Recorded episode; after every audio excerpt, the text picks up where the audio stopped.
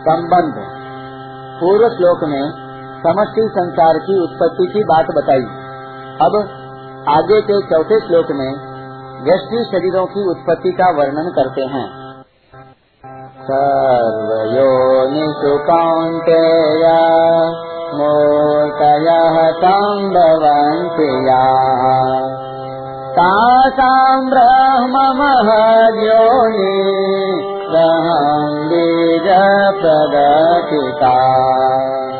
हे कुंती नंदन, संपूर्ण योनियों में प्राणियों के जितने शरीर पैदा होते हैं, उन सब की मूल प्रकृति तो माता है, और मैं बीज स्थापन करने वाला पिता हूँ।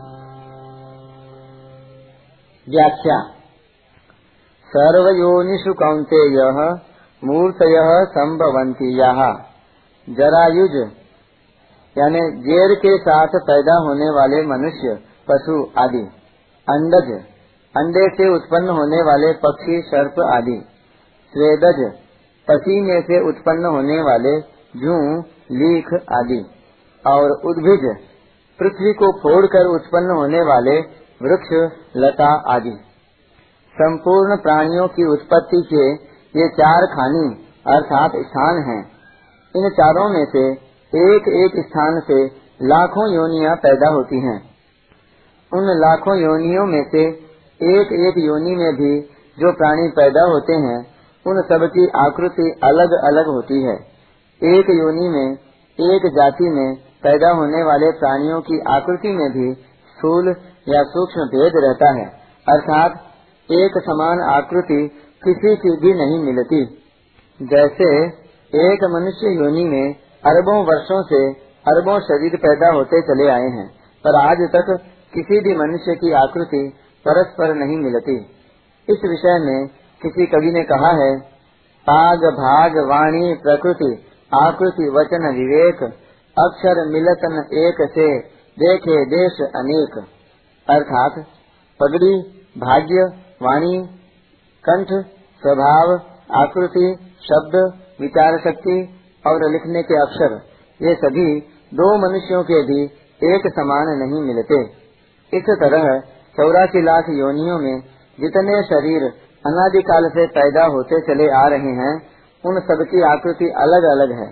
चौरासी लाख योनियों के सिवाय देवता पितर गंधर्व, भूत, प्रेत आदि को भी यहाँ सर्व योनिषु पद के अंतर्गत ले लेना चाहिए।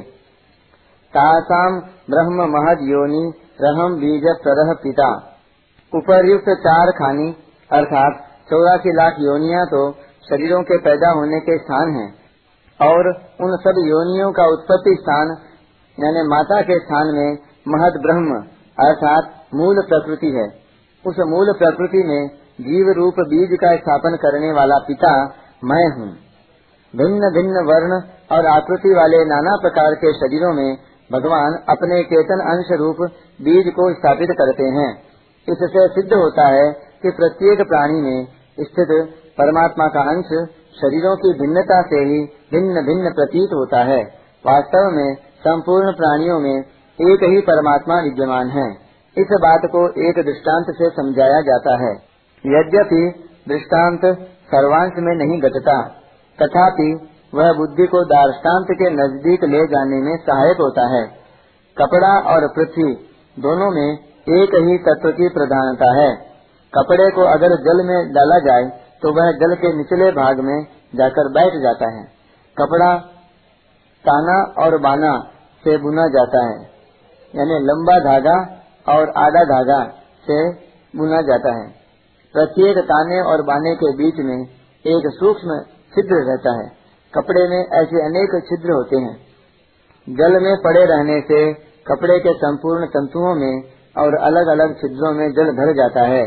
कपड़े को जल से बाहर निकालने पर भी उसके तंतुओं में और असंख्य छिद्रों में एक ही जल समान रीति से परिपूर्ण रहता है। इस दृष्टांत में कपड़ा प्रकृति है।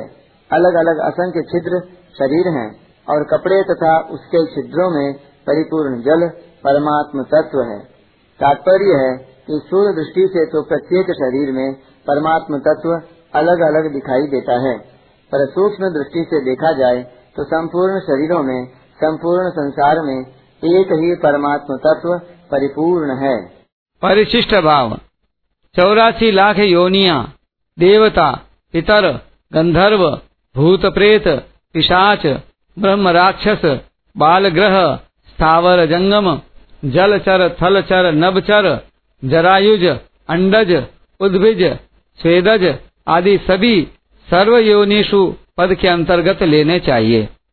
इसी बात को सातवें अध्याय के छठे श्लोक में एतद योनिनी भूतानी सर्वाणी चुप धारय पदों से और तेरहवें अध्याय के छब्बीसवें श्लोक में यावत संजायते किंचित सत्वम स्थावर जंगमम पदों से कहा गया है। यहाँ मूर्ति शब्द का अर्थ है शरीर। इसके अंतर्गत मूर्त, अमूर्त, व्यक्त, अव्यक्त दोनों शरीर लेने चाहिए। पृथ्वी, जल और अग्नि मूर्त हैं।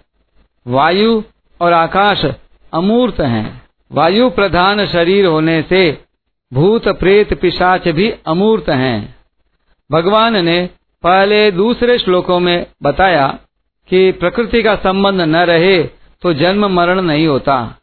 इसी तीसरे चौथे श्लोकों की बात को आगे पाँचवें से अठारहवें श्लोक तक विस्तार से कहा है।